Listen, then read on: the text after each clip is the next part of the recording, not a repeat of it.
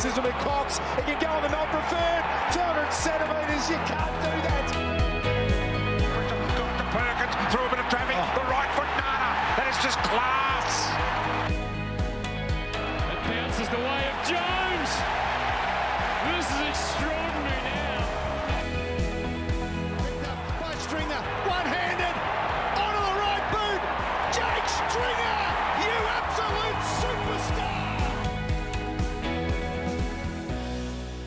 Welcome back to the Lunchtime Catch Up Podcast. The Lunchtime Catch Up Podcast is two blokes that have known each other forever who catch up most days in the Melbourne CBD for lunch to talk everything Essendon Footy Club. My name is Grant, and with me is Scott. Hello, everyone. Uh, good to be back. Uh, yeah, let's talk Anzac Day, eh? Uh, Uh, yeah, this is becoming a bit of a habit, just starting the podcast with, yeah, um, okay. uh, to- oh, I'll, I'll be frank. There's so many narratives going Be in my frank. head. I I like to have the idea that I have I've thought about it. I've settled with how I think about the game. Yep. I'm just not there. So I, even about where we are as a club uh, is why I actually uh, rang up Ronnie Lerner and said, "I don't know if I can talk about this again. I need I need a third person. You tell me what you think." perspective, Yeah. yeah. So. I tell you the narrative's going through my head anyway, To and uh, then you can tell me what you want. Go nuts. So you have different narratives. There's the there's the where we were last week narrative to how we performed on Anzac Day, which was a lot, lot better. Better. A lot better. Yes. Um, and you know there were pluses on clearances and contested footy and Yep. things we wanted to see. Um, 44 possessions and all that good stuff. There's still the familiar turnovers. 50, I think they scored 56 points on turnovers. So there's still there's still Okay. there's still areas. Yeah. Trust me. Um, so I think after the game, I was considering I can't stand Collingwood and Anzac Day. I was I was surprisingly fairly calm, even though I hated it. You know, so if that makes sense, I was I was calm. Going, I watched a good game of footy. There was there was a you know I saw. mm, I saw Parish and I saw I saw some guys who Yep. there was a blowtorch on Draper for sure. Who performed? Yeah, so there was things I go, okay, there was a bit of a, a meeting. We all know there was a meeting midweek. Um, there was a definite response. I felt like for four quarters, there was an effort, and probably the most effort we've had for four quarters. So here's me after Anzac Day going, you know what? You know, it's a step forward. And then Still, though. Anyway, yeah. And this is maybe where you're. Do you know what? And then I started to hear trucks presser, and then I hear um, a couple of players talk post game, and I don't know why it felt a little bit.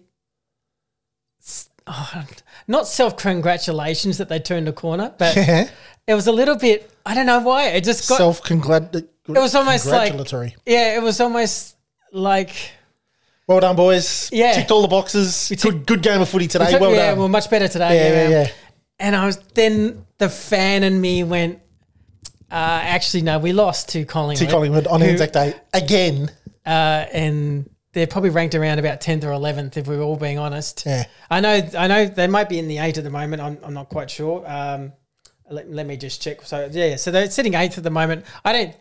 It feels like to me they're around about a tenth team, um, who you want to beat around that mark, especially against another young side. So then I, then I was like the, you know, there's this ruthless part of me. I was like, actually, I don't want us to settle for that, like because Yeah.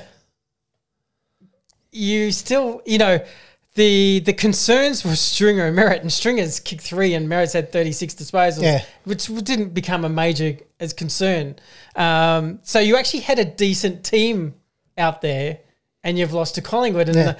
I just like don't get too Oh, no, no. I'm- too too settled with. I'm right there We've with turned you. a corner, guys, because we are one and five, and you actually did lose the game. Um, so yeah, I, th- I think I turned almost today. I was like, I, and I don't know if it's a reflection of the year, but I was like, well, the, you know, the, it was closest to season being over as you possibly it's could. over. Yeah.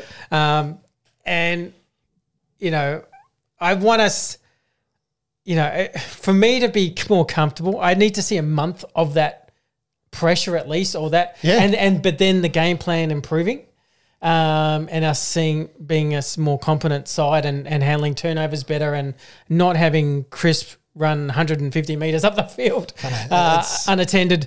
Uh, so I, I still want us to improve, and you know I I want the captain to not allow his opponent, who's basically a rookie, to be win the Anzac Day medal. Yeah. Um, and so there's things like that, and I go, well, there's still massive levels of improvement. Yep, they took a step, but boy, I don't want anyone to feel com- uh, comfortable. No, no, no. Uh, that that's that's something that we settle as a side. The club, I want the club uh, it to be very much on. We don't settle for that. But the thing is, mate, the the I'm sorry, the we don't settle for that thing has never come out of the club. It's never been said. Like it's never been said forcefully by anybody. It's we know the kind of interior. Well, I think we know the the kind of interior discussions they're having, and that's softly, softly. This is this is the modern AFL football way, man. It's not that meant nothing. We got beat again on Anzac Day. You're never going to hear that come out of a modern day footballer's mouth, especially at Essendon. Yeah, yeah. So we we just have to put up with. Unfortunately, we have to put up with Dyson and Truck and everybody coming out saying, "Yeah, we hit our uh, we hit our KPIs today, and we we improved in certain areas." I'm, I'm Scott and I are, are aligned, not surprisingly again, but I I looked at it and went, "No, please don't say that you were good in any way," because Scott's right. We lost, right? Even with 44 and 36 and and Draper actually playing proper football, Jakey kicking three, and all of that. We we had close enough to our best side in there without Langford and that, and We still allowed Jeremy Howe to have uh, Christmases all at once. Yeah. Again, another halfback, um, another spare defender in the back line that we had no plan. the best spare defender, like the guy that takes the marks as a spare defender. We had no answer for it. And then you know, you know, what did we say last week when they we said they double team right and we had no answer for Yeah. it? And some at some point, you know, if I'm being very honest, at some point, trucks kind of start showing me he has an answer for it. that's where that's where my head is at at the moment. Is that I, I've been. They're not listening to the coach. They're not listening to the coach. Nobody, nobody coaches an AFL team to put the performance in that they did last week, right? No, no, or, against Geelong. It's just not how those professional coaches coach, right? But the thing I keep seeing every every week, and and, and it is glaringly obvious, is that we have one road inside 50 and it's through Peter Wright. Now, if you can't fix something as simple as a spare man, what, what's going on? Like, seriously, man, like, please tell me you've got an, another idea other than just dump it on Peter Wright's head. Now, I understand he's very good and he's, he's becoming a much better footballer and the like, but there are five other blokes in that forward line. Now, Trek may come out and said, we did. Yeah, we had Waterman- Waterman isolated, we had um, uh, Stringer isolated, but we went too many times and too obviously to Wright every single time. Like not every too many times we went to Wright. We, I don't want anybody saying that that was we played well in that game because we got beat. We had forty odd touches and thirty one handballs, and it's the forty touches, man, aren't as effective as twenty six touches and two goals out of Darcy Parish. I would rather 26 touches and two goals than 44 possessions. He's a freak. He's he's it's incredible, man. And, and it's 44 times it wasn't in the hands of the opposition. I understand that, right? But just these 44 possessions are incredible and they're very, very good. But I hate to say this, man, but it's got a whiff of the Tom Mitchells about it. Meaning 44 possessions are great, but 31 of them actually were effective. That that really sort of Yeah, it's a- moved the ball forward for us. It's an interesting debate. I had this debate with a someone who had a similar position as yours, and I kind of half agreed and half didn't. Um, and the reason that the other half I didn't um, is just obviously he's had twelve clearances, right? So I get some handballs are just handballs, but those handballs actually released us as well on a lot of occasions where we actually did get some drive, and he was kind of the the Oliver kind of you know the, the handball out. Um, and then you, towards the end of the game, when he got injured, um, and then they they had this horrible moment. And Josh Mahoney said after the game, he admitted it that you know they just had Merrick go to the bench, and then Parish got injured, but Merrett was blowing. Um, so you had Parish and Merrett both on the bench. So they moved Hobbs into the midfield, and then Pendlebury and and those guys just took over the game. So and it was like a 10, 15 minute Yep. of just Collingwood. Um, and I think I that- bet you Pendlebury would have noticed it too. And- he would have been yeah. smart enough to see there's no Merrett, there's no Parish here, and they got Hobbs in the middle. Right, I'm inserting myself into the middle to influence this. Yeah, and then they just got clearance after clearance, and then they suddenly shot to a 17 point lead, and Yeah. and uh, so it was. I mean, Josh Mahoney even said, "Look, to be honest, that was a crucial moment in the game that we didn't get right." Um, fair enough, um, and that's you know, an injury is unlucky. You can't. Yeah. we don't have a, a and much much as we want Caldwell to be Parish ready, he's not. He's not Parish at the moment, and Parish had a dominant effect at centre bounces and. Um, and He's that freakishly good at getting the ball, man. yeah, he was just getting his hands on the ball first, which which got us going. So I, I kind of argue with him as like I get what you're saying that Parish actually didn't have many meters gained, you would say, but he still did a lot to get our hands on the footy first and drive attacks, even though he might not have led it. Um, and the significance of him played out in front of our eyes for 15 minutes when he was suddenly couldn't Yeah, get on the ground. point. That's a good Uh, point. So I thought his game was fantastic. I um, can he use his the ball by foot better? No doubt, no doubt. And It's Yeah. it's it's something that he's still got to get going in his game. Um, but look, his attitude was spot on. Like it was like I think that's his. I I've never. He was trying his absolute guts out. I mean, you had Dane Dane Swan tweeting like. Like this is like this guy's going on. Oh, really? Yeah, this guy's like, who cares if he can't run the other way Yeah. when you get the ball sixty times? You know, Yeah, it's insane. Um, he was that, you know, even um, and you know the Collingwood coach. Sorry, I temporarily forgot his name. Um, the Brisbane guy, um, uh, McRae. McRae. Even he said, you know, he was talking to the assistant like, so uh, is anyone doing anything?" How the hell do we actually deal with this bloke? Yeah, because he said in the second quarter. Because in the second quarter, Parish actually did get a hold of the game, and we, Yeah. were, we were really going well. And and McRae admitted that you know they were working out what the hell we're going to do with him. Like um, now they limited him to 14 possessions in the second half, so they Yeah. they actually did help. That it did help out. No, he got injured for 10, 15 minutes, but but look, so there's a whole lot of again getting back to there's a whole lot of narratives. So it's like this. Yeah, we played better, but I don't want anyone to be settled. I think that's just my general theme of of like we're one and five and sixteenth on the ladder. When I heard the when I heard the boys go, oh, we, we we turned up today, and I saw an interview with Sam Durham, and he goes, oh, it was really pleasing to put in four quarters worth of effort to this week, and I go. Seriously, Sam, that's your highlight for the from the game that you put in four quarters. That's we're, we're coming from such a low and Yeah, a yeah. long way back, man. It, it does. I, I you know what you, you said it. I think underneath that's how I felt. Like oh Yeah. the bar can't be that low where effort is congratulated. exactly right. Yeah, Because four quarters of effort is congratulated. no offense, the top eight teams or the top four teams would laugh at you. Like you see, watch Melbourne, they're manic. They're absolutely manic. Yeah, no, they're- they're- and, and it's just every week. Now, do we have an inex- inexperienced side? Yeah, we do. So I get, I get, I get. It's going to fluctuate. It is. This, mm-hmm. this, and you see that. You see, you see the Coxes and Perkins run, going up and you down. You can run all four quarters. I mean, it doesn't matter if you're chasing rear ends. Like Yeah. if you're chasing bums and you can't get your hand on the ball, then that's fine. But the the effort part, you should be able to see it for four quarters. You're either running out in front and getting the ball a lot, or you're chasing rear ends. If you either one, the effort piece is there. And I, when when Sammy said, "Oh, we really turned up for four quarters," I just went, "Oh, geez, man." It's not. Oh, it was really pleasing the way our structures worked from half back, and that we eliminated those issues that we had with turnovers. No, no, no. It was that we turned up with four quarters. So look, Well, yeah, I mean, the, they've still got. I mean, that half forward line of ours is killing us. So it's and it's killing us in so many fronts. One, they can't mark. Yeah. Um, and you know, um, we're not going to put him out in the cold, but let's just face it, Kaine Baldwin struggled, and I, Yep. there's some players I'm going to mention like Hobbs and Kaine Baldwin that they may have struggled, but in the same sense, I'm not concerned. That's the start of their career. They they've missed a lot of footy. Fine, um, but that half forward line not being able to mark, but then also you know tackles inside 50 being 10 to three, uh, Colin Collingwood's way, Yeah.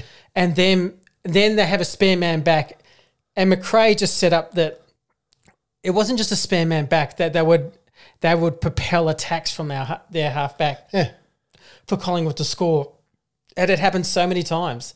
And it's something we as a club have got to get our head around That's very the one fast. thing that I want Truck to do. That's the one. The one thing that I now start to look at Truck and go, "Hey, you, you've got to be better than than allowing." It's the most simple thing in footy, man. Dropping an extra player back down there. Yeah, that- You've gotta be better yeah, than that. Look, the only defense he may have, and this is, uh, I'm sorry, but obviously Francis was out, um, I believe, with protocols um, this week, is outside of Kaine Baldwin because Harry Jones was injured. Um, he actually didn't have personnel, so I think the I think the only But thing. there's five dudes out there, man. There's five more dudes, including Kaine. Oh yeah, I get that, but they're they're mid size. That's what I'm saying. They're Okay, but kick it to him. yeah, I, I would rather I would rather see the head up go. Actually, you know what? Not Wrighty this time. I'm going to kick it to a one on one with Perko, or Yeah. or something like that. Just kick it to a one on one, even if they're not primary positioned. At least don't allow Jeremy Howe to just Yeah. stand on people's heads. When you see Howe close enough to Wright, going, go and kick it to him, kick it to him. I dare you to kick it to him, right? Then do something else and go to one of the other five blokes that are in our forward line. Don't care if it's not the best option. I don't care if Perkins gets beaten because he's not strong enough or whatever the hell it is. But at least you don't do the thing that they're expecting every single time and that they employed Howe to do. Come across, take marks, and slingshot out. Just kick it to somebody else. Yep, that yep. would be great. So look, enough of our enough of our talk. let's get let's get uh, good old Ronnie Lerner, obviously a well known journalist on many fronts. You can see him in the Age and the Herald Sun and all sorts of um, uh, articles, uh, footy, footyology. Uh, well known, he's an Essendon man, so uh, he'll give us the, and he's very blunt and very honest. So He he'll is. definitely give us a good take. Uh, I'll be very. I haven't spoken to him in in almost a month or so, so I'll be really interested to see where he's at with the Essendon Football Club himself. I'm, I'm calling brace yourself. I'm yeah, calling I've got this funny feeling he's going to have a very blunt Yeah, assessment. yeah. Now, also too, Scotty, just wanted to let everybody know on the podcast that um, I'm on the buttons tonight. I'm Yes. the I'm on the Roadcaster 5000 because I'm going to be doing some shows by myself uh, while Scotty's um, uh, saying bulla to everybody in uh, in Fiji. Um, so I'm on the buttons tonight. If this goes really badly, I apologise to everybody. but let's go to a break.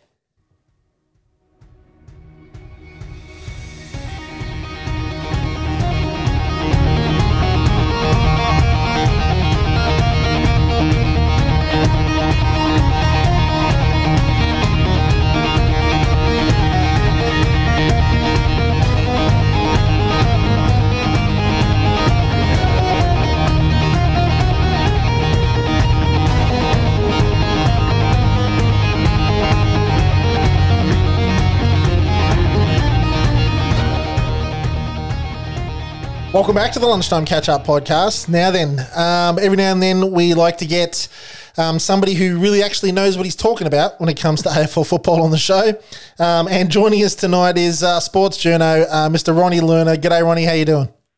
Good boys, how are we? Very well, thanks, mate. How you going, Ronnie? Uh, look, we just had a discussion, I guess, on Essendon, and uh, you know, last week we did uh, what I call the rant e- episode after that Fremantle debacle.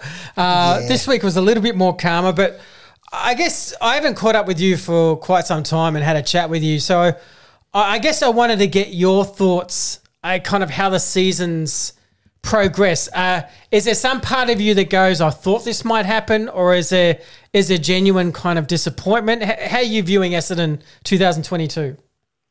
Well, I've got to say, I didn't um, pick Essendon to make the finals this year. I'll put that on the uh, on the table straight away. I thought Essendon would finish maybe 10th or 11th this year.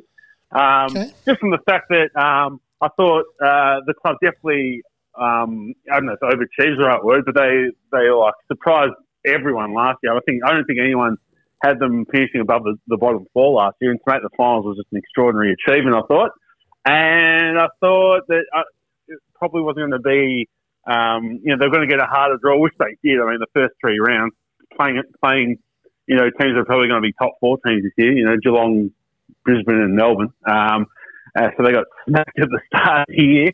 And, and yeah, I just thought they'd probably take a step backwards this year. And I, I always thought that 2023 was probably going to be the year where all these sort of um, promising youngsters were uh, combined with those sort of you know mid twenty type mid twenty year old uh, players would start really um, gelling together and coming together. You know, another sort of twenty two games together, another preseason under their belt. And I thought, yeah, I sort of, in my opinion, next year was when Essendon was going to sort of um, be a bit more of a, a, a bona fide final contender. That was the way I saw it.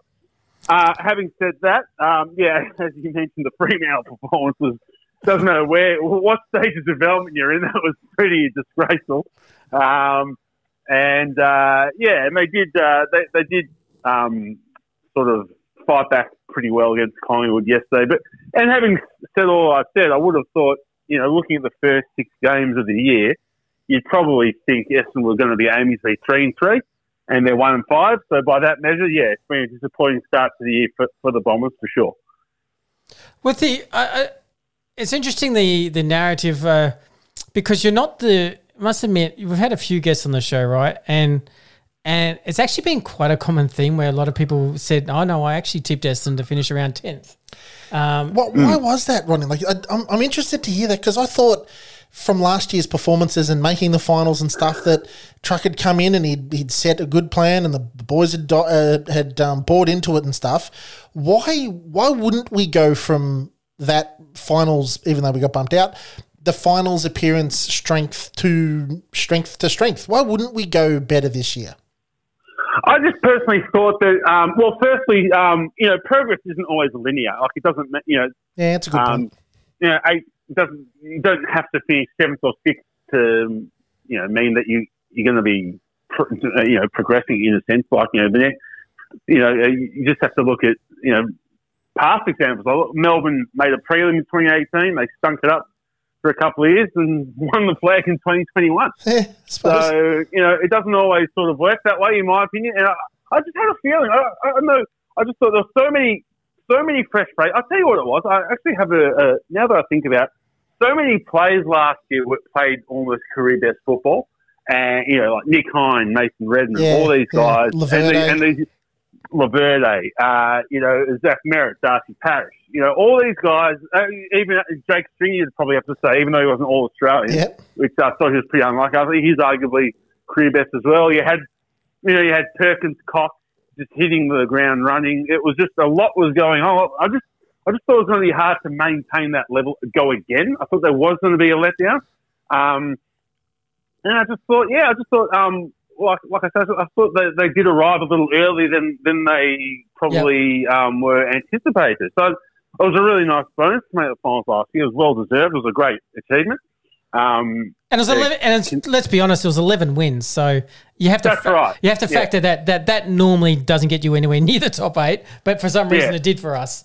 Um, That's right. That's a good point as well. So, so yeah, I just thought uh, it was just a, and and you mix all that in just with the gut feel. I mean, you you watch enough footy over over enough years, you, you can sort of get a bit of a sense for, um, you know, you've seen these sort of things happen before, and yeah, like uh, like I said earlier, they should they should be very disappointed being one and five because they should have penciled in Adelaide, Fremantle, and Collingwood before the start of the year as wins, Yeah. and they've only won one of them. So don't get me wrong, it's still disappointing the way they've started. But I, yeah, with the, uh, more broadly, I just yeah, I just thought the the Dons they're going to take a, a step back this year and go full ball probably next year. That's that's just how I felt. That's just how I saw it. Yeah. Okay. I'll be interested to hear. This is my thoughts, Ronnie, and I'll get I'll get I'll see what you think of them. I, I was talking about this midweek, uh, and I was I was around the McGrath interview with Lloydie, uh, and and talking about the the midweek game review that that truck obviously had some very very strong words. Um, kind of talking to some guys that if certain things aren't met, then you anyone can be dropped. Um, so of that obviously came out of the Fremantle game. And I was talking to a, a friend of mine saying, this is probably the most important time in Truck's coaching career uh, because he's got a very inexperienced young group. He- You know, he's had the glowing first year, like we're seeing Sam Mitchell have, and and we're seeing we Vossy have at Carlton in some ways. Um, so that you always get that little bump. Uh, but then what's happening now is Truck needing to set the on-field culture. Um, they probably did a lot last year of the off field. You know, the his, the history of the club and and and embracing Windy Hill again and all that sort of things. That was all good. It felt like this year now trucks got um, a, a mandate, I guess, to to change the whole way Essendon is built up as a team, as a possible finals, deep finals team. And and I was it was just interesting that the McGrath language coming from that, saying that that was the most animated he'd actually seen Truck or actually seen anyone at the since his time at Essendon. Um, that was really strong on the on the senior guys, um, and I just thought this is this is actually Truck's most important moment right now because this is where you implement the standards you want in this young group. And and I mentioned last week, by the way, that the way the midfield senior midfield guys were, you know, not doing just basic AFL things. I mentioned that, you know, my concern was that Hobbs, you're seeing Hobbs doing a debut and seeing certain midfielders that might be mentors, you know, um, passing on standards that should not be acceptable. Um, so th- that's how I'm seeing where the club's at. It may be a necessary hardship that we're going through, like Melbourne did with Goodwin in 2019, that has to right the ship right now and to then grow in the 2023-24. Yeah, no, um, good observation, and I think um, it was uh, pretty well received as well. I, I don't know if you heard um, post game yesterday. Zach Merrett spoke to 3AW, and it sounded like he, the, vibe, from what he, the way he was talking um, to the 3AW team, is that he actually liked the, the firstly the, the chat, Matthew Lloyd's chat with McGrath. It sounded like he like he, he's. It sounds like the, those senior guys, especially a guy like Merrett who's signed real long, he's committed his long. He wants success. Yeah, yeah. He wants yeah, success. They're, they're, they're sick and tired of being called, you know, young, developing, all that sort of thing. They're, they're sick and tired. I think that they just want success um, as quickly as possible now. Uh, yeah. So I think they're, they're pretty, they're at a stage in their development where they just, no, nah, we, we, you know, we, we, we don't want to sit back and, you know, watch these other teams sort of fly by us every year. Um, and we just, and we just keep um, having that label on us. No, that's not what they want. Um, and and yeah, and as you say, I mean, Rutten, you know, he's um, you know rightfully so after that Fremantle performance. I mean, what was it? They they leaked ten goals in a row at, Marvel and ended up being Fremantle's biggest ever win against Essendon in Melbourne. So you know, you can. Yeah, he had every right to be like that, and he he hasn't been afraid to make the big calls. I mean, Devon Smith now is struggling to get a game, and in my opinion, rightfully so. I, I didn't have him in Essendon's best 23 heading into the season. I just thought, you know, too many too many times does he, um, uh, for a senior guy, he just shows such bad discipline on the field. Way too many, he gives away way too many free kicks, way too many 50 minute penalties, and doesn't do enough the other way to make up for it. So, yeah, um, yeah. I think that's been, that's been a good call from um, Ben and Nick yeah, Hind- Nick Hind got Yeah. yeah. that's right. Nick Hind got dropped on the weekend, and rightfully so as well. He's had a really poor start to the year uh, after what an amazing year he had last year. So no, I I think um, the, you know in the public eye you get the sort of you know calm and you know pretty pretty docile Ben Rutten. We don't really see him in the public eye lose his cool too often, but. No, it definitely sounds like behind closed doors he um he lets his players know about. So I think that's all you can sort of ask for. Yeah, I think Andy McGrath said it as part of his interview with Lloyd. He said that um, Ben, and he, you could see he sort of he hesitated before he said it. He said, "Oh, he, hit a few of us between the eyes, um, a few of the senior boys between the eyes." And I, I don't know that I don't know that truck and or even the modern day footballer will will accept.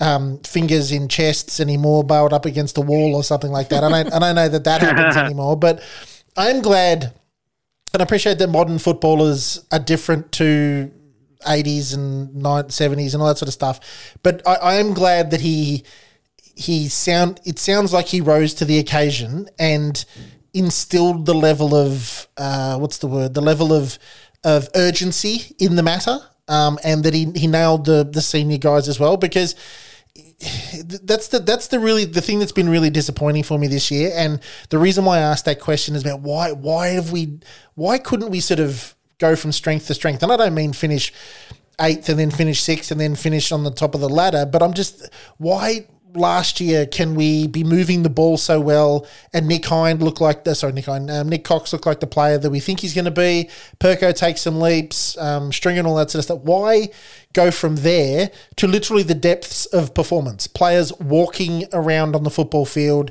and just not putting in. So that, that the, the difference between where we were last year and where we are this year is just extreme, and it, and it confuses. It's confused me since the day I started. But I guess to, to ask a question, how do you reckon Truck is going coaching wise? Now he's.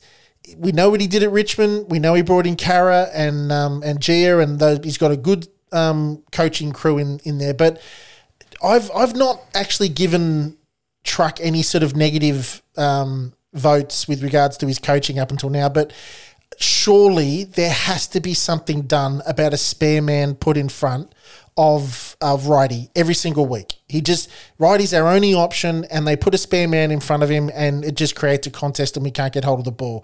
How do you reckon he's gone coaching wise so far?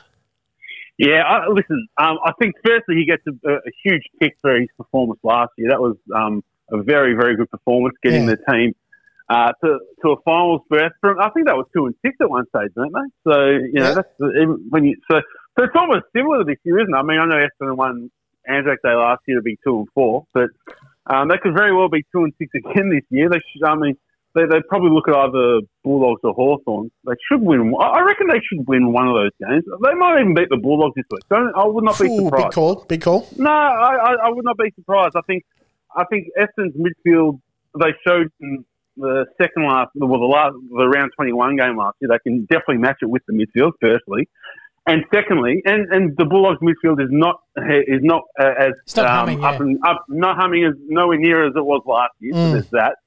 Secondly, if they can break even, at least break even with the midfield group, uh, Peter, their, their, back line is a mess. Like Peter Wright could easily kick another bag on Sunday. I could see that easily because without Alex Keath, they are really, really struggling down back for Bulldogs. Mm. So I, I would not be surprised um, if Essendon win this week. And um, and yeah, it was it was a step in the right direction on Anzac Day. Yeah, so I'll, I'll get back to that in a second because I need uh, after that Ben Rutten. I think yeah, you, you are right in a sense. I think he could make a few more sort of in-game adjustments. Yeah. I think he might. That's probably the uh, that's probably fair criticism. He's probably not as um, uh, I guess maybe maybe he could be a bit more agile. I guess on, on game day with Yeah. um, reacting to the way games are going. But yeah. Yeah, but I, I, will say I, I really do think um, the Anzac Day performance was a, a really big improvement. I mean, not that there was not that that was um, a really high bar to, to go from, but it was a big a big improvement from the Fremantle game. And really, I mean, they really, I mean, all intents and purposes, they they should have won. I mean, what was it, 12 10 to 15 3? I I mean, know, gee, it's insane. 15 3 93. They just didn't miss. No, they did just, not miss. Damn, that was annoying. And I, I think to for Trucks, uh, the one sort of bit of credit I'll give Truck on that is that they responded to him. Like they, Yeah, he, they he, did. He, he hit him between the eyes, and he probably gave him a few home truths, and he said, "Right, anybody can be dropped," and then they were. Um, but the the players responded to him. Parish responded, Yeah. Stringer, Merrett, um, Da- Draper just went nuts to show you what he's actually capable of. Um, and yeah, I liked the fact that, and it's it's not doom and gloom, and it's not game over the, for the Essendon Footy Club when a, a senior coach can go, all right, all right, fine, now. Now hear this, everybody. This is going to happen, or I'm going to make changes, and they respond. If it takes a little bit of fear, it takes a little bit of a, a one copped between the eyes to do it. Then I'm happy that the players have responded to the head coach. Yes, and that, listen, Essendon is one and five, shocking, shocking scoreline. But within that, if you drill a little bit deeper, they were very good against Brisbane, who I think could play off in the grand final this year. Yeah, They just, they, they just, you know, just didn't have enough class and polish to, to run out that game against a very good team. And they were very good against Melbourne. I mean, let's not forget, Peter Wright was lining up what at the 20 minute mark of the last quarter to cut the margin to six points yeah, you know, I mean, it, it was a very, it's a rough run to start, and I thought they were, they could. So there, so Brisbane was a tick, Melbourne was a tick. I think, well, obviously Adelaide was a tick. That was a win. I think Collingwood maybe half a tick. You know, they're probably, you know, they should have probably beaten a team like Collingwood, um, but it wasn't, you know, a, a terrible performance. The only real two stinkers so far, like absolute stinkers, Geelong and Fremantle. Like there's no, there was nothing um, redeemable from those no, other than that, I, yeah. other than those two performances, I think there is there is quite a bit of positivity around the other four games, despite the fact that Essendon is one and five. And you, you heard it here first. You can you can bring me you can uh, bring it back up next week and the week after. I think they should win at least one of the next two games. I, I, I really like do. it. Okay, so you Yeah, reckon the I- I dogs? I, like it. Well, I think you know you just saw on the on, on Monday how important Merrett and Stringer are to that team. I mean, what a performance from Merrett four weeks after I was most going to. I was gonna say that. That's insane. Just I- I- you know, and, and I think Essendon uh, at their phase of development. So uh, you know, you go back to the Fremantle game. I just don't think at their phase of development they they uh, are good enough to cover the losses of Stringer, Merrett, Langford, Stewart, Snelling, Harrison Jones, and there was one other one. There was a seventh guy. It slips my mind. There Waller? a seventh guy. Waller, of course, Uh. of course, Waller. I mean, that, that's a lot of that, that's seven seven best twenty two plays, and I think even some of the very best teams in the comp Seven best struggle. top twelve. Yeah, you're probably right. I mean, I mean Harrison Harrison Jones only played twenty games. How impo- how He's- important is he? He's He- he- structurally he- so important to Peter Wright. He really is. yeah, in, in sitting out the first six games is actually showing how even more important he is to the team. Like, you know, for, for a 20 gamer, um, they might put a bit of pressure on him, but geez, he, he's such an important player. When he comes back, I think things will start um, going in, in a better direction from an, an attacking point of view. Although Alec Waterman was fantastic and uh, String was very good, but yeah, Peter Wright, he just needs a bit more help. Like he showed what he can do. I mean, he kicked four goals on Steven May against Melbourne. You know, Yeah. no, no means feat. Um, so he shows that you know he, we obviously know how good he can be, but he could. If he, he just needs that second tall, he just needs Harrison Yeah. In the Yeah, team, and when that happens, I, I think we'll see uh, an even more dominant Peter Wright No, no. rather than the pat, rather than the patchy one that we're sort of seeing at the moment. Can I? Yeah, yeah. I know you're an Essendon fan as well. Um, can I ask?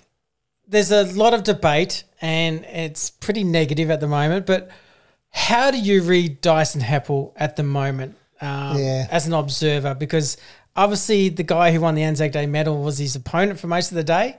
Um, so, as much as Dyson did actually really nice things offensively, there is an element of struggle um, with him, and, and especially around pace. Uh, how you where are you seeing Dyson Heppell at the moment? Yeah, I think he's in trouble, boys. Uh, I really do. I thought he was very. I thought he was probably one of the few that could hold their head high against Fremantle. I really. I thought that was probably his best game of the year. I thought he was struggling in the first month, but gee, he looked. Cool. He, he looked. He's 31 years and then some on on Monday. I mean, Ginnivan just tore him apart. That was. Uh, that was a pretty, um, yeah, it was a pretty worrying performance. I mean, because you know, Essendon fans love Heppell. Like you know, he's a heart and soul type player, captain, and been a fantastic player, all Australian. I think he, I think one year he even finished top ten in the coaches award. So, Yeah. Yeah, yeah. um, fantastic player, fantastic servant. But geez, oh it- yeah, that, that really, that really sort of, I mean, it, it almost, it really does bring to sharp focus how quickly the game can potentially go go past you. That, that, that that's what I was thinking on Monday. I was thinking, wow, you know, this, this is the same Dyson Heppell that you know that was such a brilliant player for so long, and he just looked a shadow of himself Can I? on Monday. And, and, and he's had, obviously, we know how, many- how many serious injuries he's had. That can obviously catch up with you, especially the, you know, the feet and the ankle. When you have so many yeah. serious injuries in that area of your body, uh, that, that, that would have to have some sort of um, negative impact on your, you know, your, your pace, as you guys mentioned, like y- y- your pace and, and how fast you can look. And yeah, he, he was not looking like the Dyson Heppell that we all know on Monday. That's for sure. Absolutely. Can I can I throw a slightly alternate um, point there that may give Dyson um, a little bit of uh, a little bit of credit? The the whole back line at the moment looks unsure. Ridley, who's in my opinion a top five defender in the whole comp, um, when he's up and about, is he, he's he's not being given the opportunity to do Ridley things. He's not taking marks in front of packs. He's not um, rebounding the ball. Laverde, whilst he was injured, and that's that's fine, but he has he looked like a world beater last year. Um, Hindy last year was running off half back. He looked great. Heps along the back line had a bit of experience back there and he was looking okay. My argument is the ball is coming so often and so fast and without with hardly any pressure into the back line. The whole back line is scrambling at the moment, so they haven't been able to gel and use the skills that each one of those backline players have because and and that's what I worry about um, Dyson is that there's there's no pressure coming through the middle, so he's starting to be exposed a little bit because he is he has lost a step. So I I just worry that the the back line is not performing as well as we should because the midfield just allows people to stream through the middle and measure the amount of times I saw Collingwood and it was probably Crisp that was doing it. Um, run through the middle of the ground and then and I saw De Goey do it as well, but then look up and have another four or five steps to measure a pass into the forward line. And we, we did it against Geelong. The danger in that would look up and just go, which way do you want to run, Tomahawk? Like, pick left, pick right, and I'll put it down your throat. Uh, that's the, the only thing, the credit that I'll maybe give Dyson at the moment, because I agree, he's, he looks like he's lost a step. But geez, that back line is under constant pressure of turnovers and a ball that doesn't allow them to get set up and have the pl- the skills down there to be um, to be uh, displayed because they're scrambling constantly. Yeah, no, it's a, a, very fair point. I mean, Essendon's the the worst ranked defence in the comp. I mean, you know, to your point, I think that We're they're leaking over they're, they're, they're leaking over hundred points a game. You can't. I mean, you can't make finals with that. Yeah. You, know, you can't unless you've got. A, unless you go back to like the Malcolm Blight sort of led Geelong teams of nines, it says, all right, you kick 120, we'll kick 130. Yeah. No, Essendon's not like, Essendon's not, Essendon doesn't have a guy called Reynolds doesn't have Gary Ablett Senior. Yeah. so, we don't have Gary Ablett Senior in uh, in the goal square. That's yeah. right. Um, no, uh, that, that's a fair observation. You know, um, yeah, the, the, that that cobbled together backline that did such a, a good job last year. It's just uh, it's fallen apart in many ways this year, hasn't it? It's probably the worst. Like um, throughout the last twenty or thirty years, the, the one area of the ground, no matter how badly Essendon was going, you could always rely on the back line. It was always, you know, you had obviously Fletcher was just always there, so that was the start. And then later years, Hurley and Hooker were back there, and even Paddy Ambrose, very underrated one-on-one yep. um, defender. So for many, many years, you could always rely on the, the, the back six for Essendon to at least hang your hat on. This is the first time in decades where you think this is this defence is really ordinary. Like it's been one probably the worst backline Essendon's had since I've since I've been going to footy. I've been going to footy for over thirty years. I reckon I really think it's that bad. Um, so, uh, I mean, Zach Reid can't come quickly enough. Like if he if he wants to make his debut, I mean, surely surely he's going to be making his debut in the next couple of weeks. Yeah, well, had, oh, not debut. Sorry, not debut. Second game. Yeah, yeah. He had, second he, game. He, yeah, had, yeah, yeah. he had 18 disposals and seven marks across the back line, and actually did really well in the VFL. So he, so there you go. He's getting, He'd have to be close. He's getting close. Um, yeah, and even you know he's a fair way off it, but even Cody Brand's showing signs of a really good spoiler and puncher and defensive minded kind of key back. So that they've got Yeah. these they got this young crew that maybe can, you know, in a couple of years start to show something. Um, could I how if you're if you're a truck, right? Um, say you lose the next one or two games, um, and you kind of you're looking at the year a, in a maybe a different light. Are you are you looking at what's your side, a possible grand final side, and starting to bring the guys in? Like, say say you go, look, you know, I may actually start playing Zach Reid, Tex Wanganeen, these guys, this group, and understanding it may result in further losses, but I'm going to start growing a group together that I, I think um, may may have future success, and I may even change guys and positions. Like I made the argument on Twitter. You know, is it we got such a small midfield as far as height? Is it is it worth putting an Archie Perkins in a few times to develop him? He's 188 centimeters and quite quite strong hips. Is it? Is do you start looking at um, what your side may look like that has really good balance through the midfield and forwards and uh, and it may mean some further losses with further inexperience, but uh, it, it's sort of the the lens is growing aside, I guess, for success. Yeah, not a bad point. I think. Well, I think Essendon, i- i- it's, they're, they're in a position where they actually have quite a young team out there already. So I don't think, to your point, um, going down that road, they wouldn't really have to change that much. you know, I mean, they are, they're incredibly yeah. young and experienced in, in, Yeah. its, uh, in its own right. Yeah, So, like, I mean, Devon Smith's already out of the team. I think that's a good thing. I think Yeah. Dylan Shiel might struggle to. If we go, if, if Essendon goes down that road, then I think Dylan Shiel would be in a lot of trouble. Um, you know, I really, I really like the look of Ben Hobbs already. Like, he looks really good. He's a, he has a crack and he looks already tough. Like, I don't know if you guys saw, but in the late in the game, like in the middle of the game, he copped a huge whack to his head. I think it's made from Darcy Cameron. He just got up and shook himself off and trudged to the next contest. So, you know, you like to see that from the second gamer.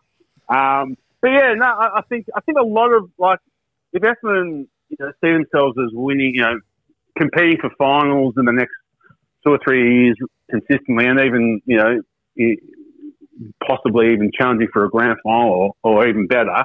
I think a lot of that team is out there already. Um, that so they just like you know you got they just got to keep playing Perkins, keep playing Nick Martin, keep playing Guelfi, keep playing Sammy Durham, keep playing these guys. I mean, that, you got to love those guys. They, they just, I mean, they, they'll just give you, you know, they're, they're just going to get better and better, and they just, I mean, the, especially the, the the attack on the ball that Durham and um, or Durham, how I'm not sure how you exactly pronounce it, and Guelfi, they, they, I think they've been fantastic this year. Absolutely. Um, keep playing those guys, and when when um, you know when the likes of um, you know uh, hopefully hopefully McDonald, Tip and Woody can come back soonish, and then hopefully Jones can come back soonish. You know, you just never know with Langford. He'll probably come back, and you know something else will happen. He's just such, had such a hard luck, Yeah. hard run.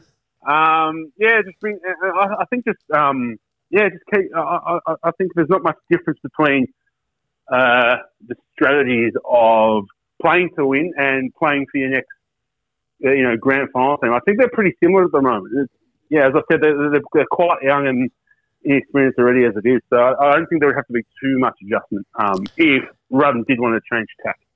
Mate, quick question for you. What's Nik Cox's best position?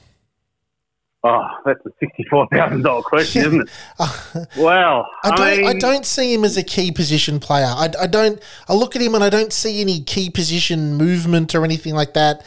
I want to see him running around and and doing stuff, but I, I don't know where to play him. Like Scotty made a really good point recently that there's a. Well, I didn't. I didn't sort of believe him when he first said it, but there is a skill to being a wingman. There's a there's a hmm. proper talent to being a wingman. It's not just a bloke that runs up and down the sides of the ground, but there's an actual talent to being a wingman. And I I don't know that he's got that just at the moment. But I'll be very interested to hear, hear where you reckon you should play him. Yeah, uh, like he's, he's definitely struggling this year. I think he's, he's, he's suffering from the, the famous second year blues. There's no doubt about that. Yeah. But um, you know, I think he's going to uh, in the long run. I think he's going to be a fantastic player, and he'll be so um, you know versatile, and flexible. Um, it would be it would be great. You know, um, it would be great to see him be able to be like a almost like a key forward at the moment with um, Harry Jones out. But um, I, I'm not sure if he's strong enough for that just yet. Yeah, I don't think so. No, I don't know. So I think, well, uh, right now, his best, one of his biggest assets is his running ability. I do. I think. I think just you know. I think they just have to persevere with him on a wing. You know, Yeah. you're not going to see, and as we've already seen this year, you're not going to see, um, you know, consistent performances probably from him. I think, you, you, you know, you should. The best way to learn is to actually just keep at it, keep at it, keep at it. And I think he was actually quite wasn't too bad on Monday. Like you know, it wasn't like uh, spectacular, but I thought that it was a step in the right direction for him against Collingwood. Um, yeah, I think right now um, it could obviously change, but right now I think I think we, they should just stick with him on the wings for now. Just, uh, you know, I, I- doubt that the Essendon's going to make the finals anyway this year. I think um, it's already quickly turning into a year of education and development. So just stick with him, and you know, hopefully he can sort of learn the ropes pretty um, uh, well by the end of the season, I guess. That We weird. both to- Both took in a breath. Go for it, Scotty. Uh, look, uh, I actually, uh, uh, you, we've probably taken up way too much of your time, Ronnie. So, look, I just wanted to say uh, a massive thank you for joining us. Uh, always good comments as all. Um, we always get a, a really good uh, conversation going on Essendon. I'm one of those ones with the Essendon Football Club. I think if you're a diehard Essendon fan, you can talk to it for hours. Um, with a range of emotions and um uh, tears and laughter. Uh, so, um, yes, it's. Uh, thank you so much, mate. I, I really appreciate you joining the uh, the podcast. Uh, always a friend of the podcast. So, uh, always, uh, if it's okay, we're always happy to reach out to you. Uh, and and if it's and if it's, I'll be very honest. If it's me, I seem to have a bad habit with Ronnie doing on the night before. Um, so uh, he's he's dropped he's basically dropped everything uh, to come on. So I really really I really really appreciate it, mate. All good, mate. Pleasure to join you guys. Beautiful. Thank you very much, Ronnie. We'll talk to you soon. No worries. Cheers, guys.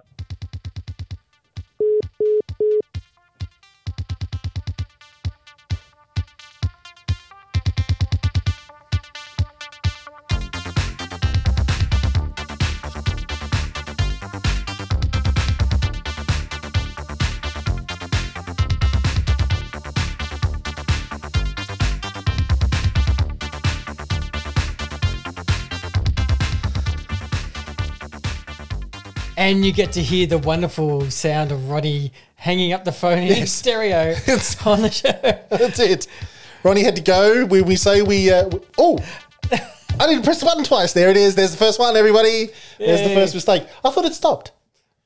I thought it stopped. When it played, it stopped. It should have. It should have, but it, I, okay, see, I did have it right. Sorry, everybody. You can look forward to that for the next few shows. That sparkling, sparkling. sparkling the- producer that is Grant. If you want me to produce your podcast, go nuts.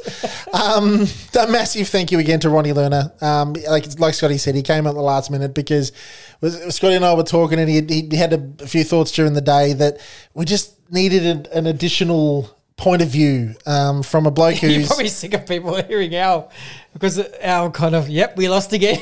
now we have to talk. I know Uh, it's it's hard, guys, because we we we try to temper the the whole. Yeah, we play. We put in. So when Sam and Sammy Durham had that interview, I went, oh, man, we we we're we're not excited. We're happy about the fact that we put in four quarters worth of effort. Okay, that's where we're at. Apparently, that's where we're down there, are we? Okay, fine. And it's like it's not, nothing against Sammy because it's actually it's a genuine comment. He goes, "I'm happy that we've we're doing Yeah. that, but you just don't want to settle on that." No, and and uh, And I don't think Sammy's Sammy's the kind of type you actually you don't even you know he's actually doing it. He's the he's actually one of the ones that does go out and and, has. they should be interviewing Guelfi to do the the Tim Yes. Watson off the Late Show. How did you go today, mate? I had a blinder. I had a blinder. I put in four The rest of quarters last place, week. That's yeah. it. I rule. I ruled the joint. I put in four quarters last week. Four quarters this week. I did incredibly well. Um, he'd be he'd be absolutely. How were the rest of the boys? Ah, the boys were a bit average, but I was fine.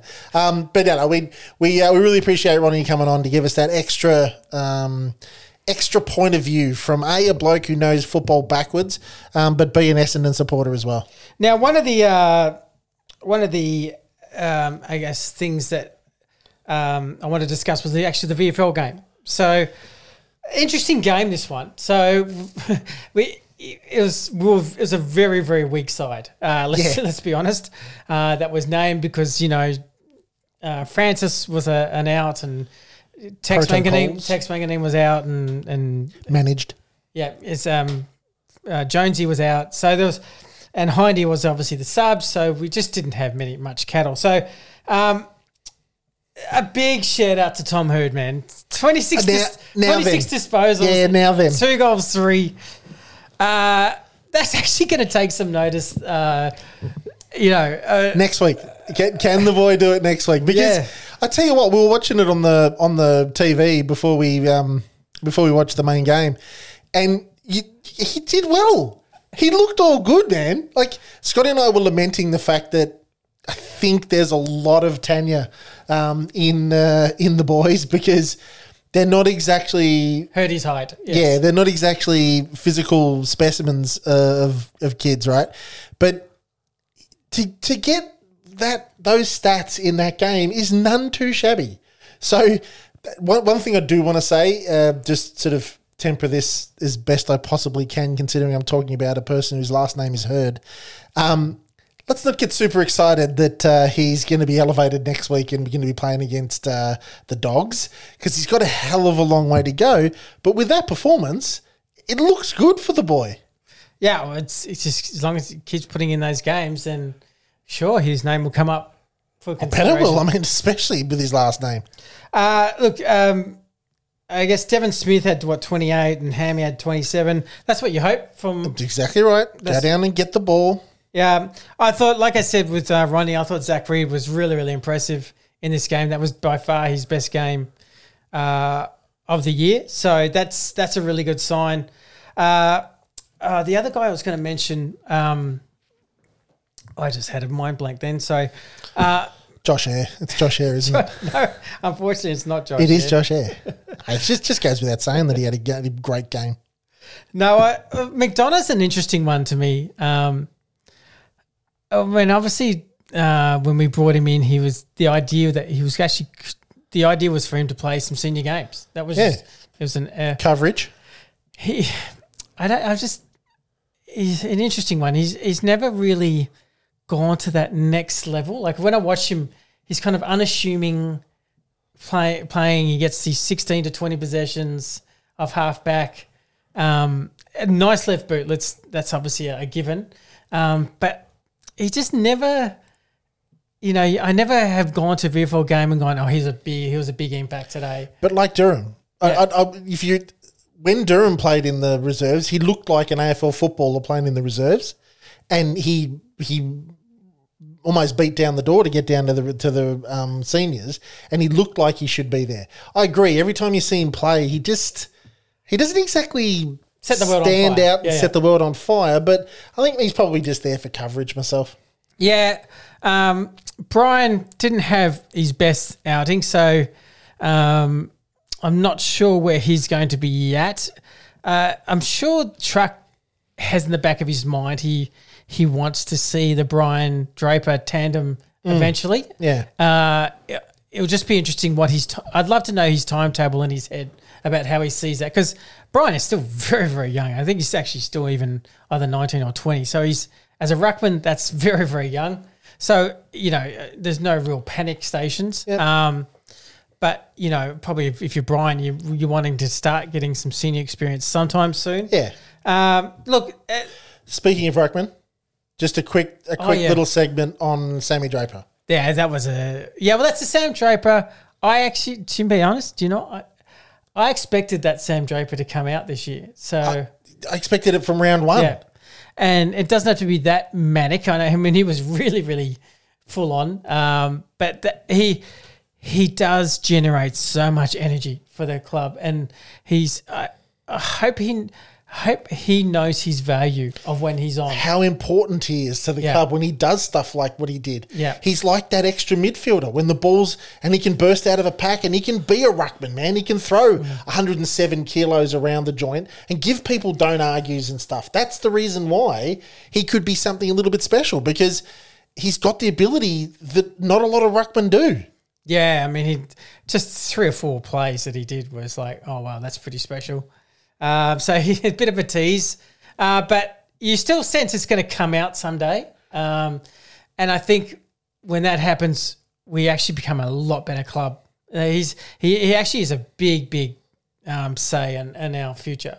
Uh, so he, taking marks, man, taking marks around the ground, being intimidating, getting those couple of clearances, um, hip and shoulders, hip like and shoulders, man. Like being a ruckman. Yeah, It'll make you think as a midfielder, man. It'll make you think about whether or not you want to chuck your head over the ball because Sammy's busting around the joint. Now, I would never compare him to that just hack um, from GWS. What was his name? Mummy, right? I'd, I would never compare him to that. Mumford just wanted to hurt you. He just wanted to throw elbows and stuff at your head. He was an utter hack of a footballer. But Sammy's using 107 kilos like a dude that's 107 kilos, throwing it around and bumping people, grabbing the ball, giving don't argues. That's what I'm talking about. Yeah. Like if he had to put that performance in against um, what's his name from Geelong in the first game, that is like a part-time ruckman, he would have tore him apart. He would have been he would have been incredibly good in that game. But that that from Sam has to happen again next week. I don't care if you have to go and sit in the salt baths or in the ocean or wherever you want to be to, to make yourself feel better. Well, he's probably going to play against a guy that's towed him up a bit a few times in Tim English. so- English, yeah. But so- is English in good form at the moment? I keep reading that they might be trading him or something. Oh, I doubt that. Oh, really? Uh, I, I, must. Say, I haven't read that, but I've. Seen it on a few post, Facebook posts. I thought he had a really good first three or four weeks, um, but I, I haven't watched the Dogs last. I'll be very honest. I haven't watched Yeah. the last two or three games to know. So, but they they keep losing at the moment. So I know. We'll take it. Thank you. uh, I thought.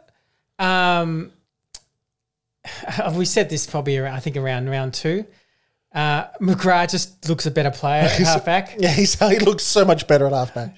He just looks like he knows what he's doing. Um, yeah, it just feels like a better footballer. Yeah. Uh, and one I and one I trust a lot more. Yeah. Um, than than the midfield. So There's no crossing of the ball across your body with a, just a, a get out of jail kick, and he he's capable. He's, he can run around in the mid if you want him to, but when you put him down back, he he looks like a completely different footballer.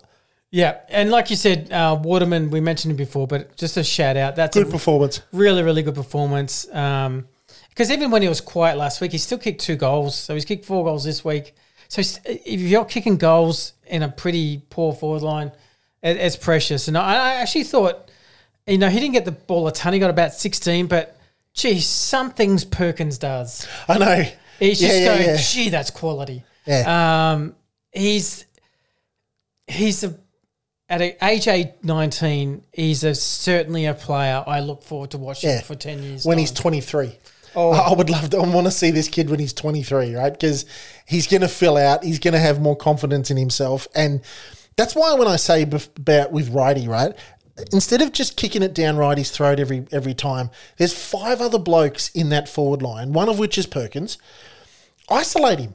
Just go, righto, mate. Isolate him. See what you can do with your opponent. If he gets beat, he gets beat. But I just, I think there's got to be Perkins has got to make himself more available and don't hang around the the Wright pack. And I know the ball's going to go to him ninety percent of the time, but make yourself available in the forward fifty and kick it to somebody else two times Yeah. in a row and make Hal think, well, are they going to kick it to Wright this time? I don't know. So do I stay on my man or do I go to Wright? So yeah, Perkins loved his game. I looked really liked uh, Mason Redman's game. Uh, he was at ninety four percent efficiency, and look, probably seventy five High energy. So seventy five percent of his disposals were kicks, so it was genuine efficiency. Uh, but he was really high energy. I mean, some really good burst stuff. He's moving actually really well. Yep. He, he's got some good pace. Nick Martin is Nick Martin, man. He's just Uh, every every time he touches, we've said it before, we'll say it again. Every time he touches the ball, a good decision ensues. Yeah. that's was- it. He did one handball on the wing Thirty-five meters. it felt like a 30 meter handball Yep.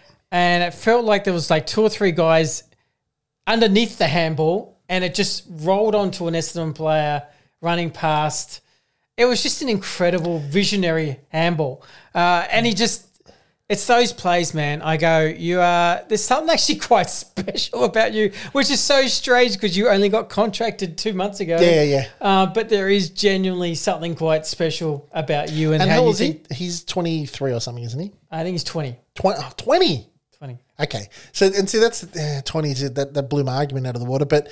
That's the kind of thing. But Nick's been around for a while. He's played in the WAFL and he's done that sort of stuff. That's what Perkins is going to like have the experience to do. That little bit of extra experience, he'll be making better decisions.